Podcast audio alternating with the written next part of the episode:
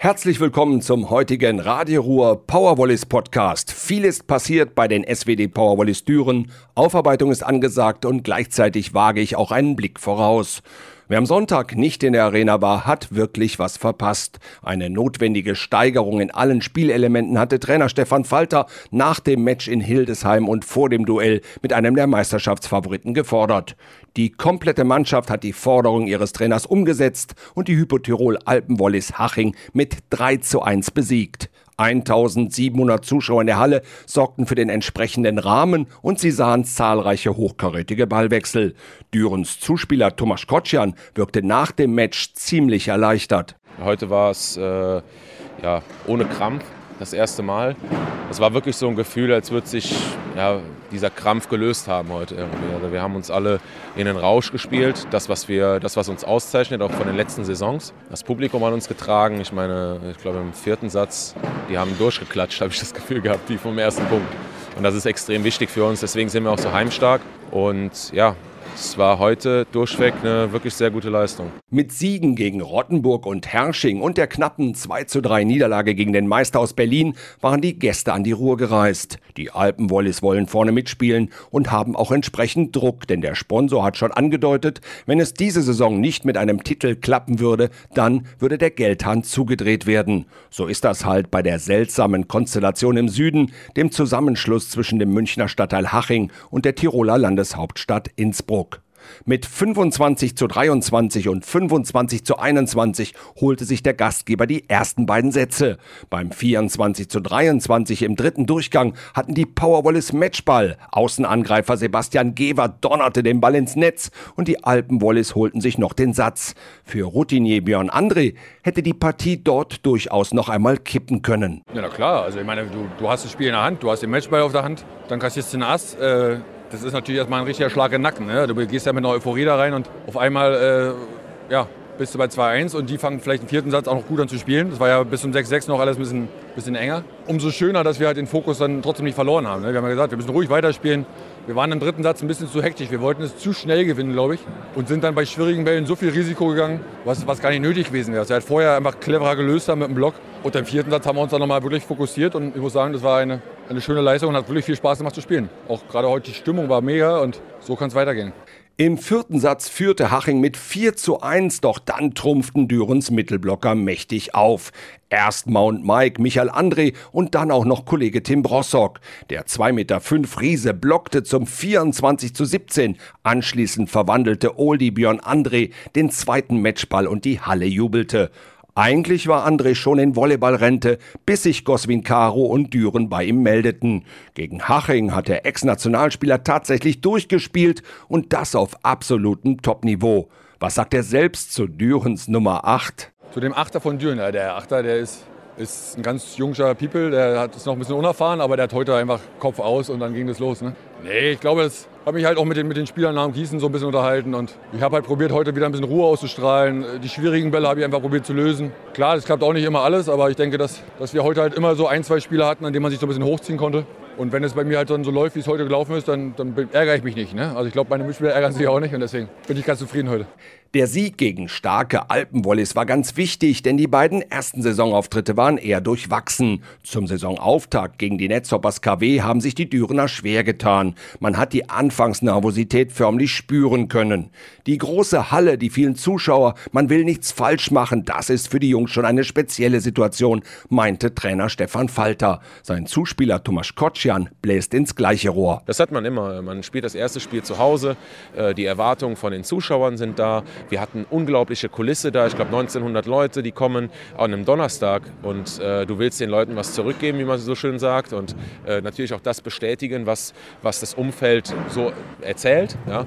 Und ähm, von daher, ja, das mussten wir erst, das war so ein Arbeitssieg. Das war nicht kein schöner Volleyball, das war nicht äh, entspannt, locker, sondern das war so, ja, wir holen jetzt hier drei Punkte und dann ist gut, dann gucken wir weiter. Der erste Satz ging tatsächlich auch an den Gast aus Brandenburg. Dann kamen die Hausherren besser ins Spiel und konnten ausgleichen. Falter musste auf seinen verletzten Libero Blair Band verzichten, doch Ersatzlibero Tobias Brandt machte eine richtig gute Partie und erntete Lob von allen Seiten. Ich war schon ziemlich nervös, gestand der 21 22-jährige gelernte Außenangreifer später. Die Flatter hatte der Neuzugang nach und nach abgelegt und der Gastgeber siegte mit 3 zu 1 Sätzen. Es war ein enges Spiel, aber wir haben gewonnen und das zählt. Wir haben auch gesehen, dass wir noch viel Arbeit vor uns haben, resümierte Mittelblocker Tim Brossock nach dem Match. Der nächste Erfolg sollte beim ersten Auswärtsspiel eingefahren werden. Dreimal hat man in der vergangenen Spielzeit bei den Helios Grizzlies in Hildesheim gewonnen und auch diesmal sind die Powerwallis nach Niedersachsen als Favorit gereist. Nichts klappte im zweiten Saisonspiel und Düren kehrte mit einer bitteren 1 zu 3 Niederlage zurück an die Ruhr. Uns ist es nie gelungen, unseren Rhythmus zu finden, klagte der Coach anschließend. Düren hat zwar gekämpft, blieb aber schwach und zu sehr fehlerbehaftet. Dass die Einstellung stimmte, bewiesen André und Co. nach dem Sieg im zweiten Satz. Doch Gießen spielte sich nach und nach in einen richtigen Rausch. Der erste Nackenschlag für ambitionierte Powerwallis. Selbst der erfahrene Björn André musste Lehrgeld zahlen. Klar, wir haben uns geärgert. Gießen war so ein Ding. Da haben wir einfach, da sind wir nicht mit dem nötigen Respekt auch reingegangen ins Spiel. Also ich glaube, wir haben so gedacht, okay, fahren wir nach Gießen. Das wird schon irgendwie laufen. Und man sieht einfach, dass dieses Jahr, so wie letztes Jahr auch, dass die Liga ist so dicht beieinander und es läuft halt nicht von alleine. Ne? Und wenn man sich nicht wirklich jedes Mal reinhängt, dann kriegst du halt ganz schnell äh, einen auf den Kopf äh, von irgendwen. Jeder kann jeden schlagen, die Einstellung muss einfach stimmen und oft genug sieht man im Sport, dass dem David gegen den Goliath oft Flügel wachsen. Thomas Kotschan hat viel Lob für die Grizzlies parat. Wir waren in Gießen ein bisschen überrascht, äh, dass da doch so ein Gegendruck kam. Uns ist klar, dass dieses Jahr die Liga, die stärkste Liga seit keine Ahnung wie vielen Jahren ist, dass du gegen jede Mannschaft 105 Prozent spielen musst am besten, gerade auswärts, weil, also ganz ehrlich, was Gießen gemacht hat gegen uns, das war krank. Also die haben jeden Ball ab abgewehrt, die haben alles berührt, die haben äh, ja, im, K1, also quasi aus der Annahme raus, jeden Ball gemacht. Wir hatten überhaupt keinen Zugriff. Wir haben zwei Blocks gemacht in vier Sätzen. Das ist normalerweise unmöglich für uns, ne? obwohl wir nicht schlecht aufgeschlagen haben. Und unser Angriff war einfach, die Jungs waren teilweise ja, ratlos, weil du machst perfekte Schläge und da steht jemand und bringt den Ball nach oben. Und natürlich dann im ersten Satz äh, siehst du diese Gegenwehr, du verlierst den ersten Satz und denkst du, ja, was ist denn hier los? Ne? Und natürlich, dann gewinnen wir den, den zweiten, meine ich, gewinnen wir. Und äh, dann denkst du, okay, du bist drin. Ja, aber die haben es halt konstant durchgespielt, vier Sätze. Und normalerweise ist es so, dass diese vermeintlich schwächeren Mannschaften irgendwann einbrechen. Dass dieser Druck, den die ausüben, dass zwei Sätze reicht, diese, die Energie und dann irgendwann verpufft das. Und wenn du dann äh, Druck äh, gibst, dann gewinnst du das Ding. Aber das war das erste Mal, wo ich dachte, nee, das, also die bringen das hier echt nach Hause. Die Situation in der Volleyball-Bundesliga ist schon verrückt. Da wird fast fünf Monate überhaupt nicht gespielt und dann haben die Powerwallis gleich vier Spiele in neun Tagen.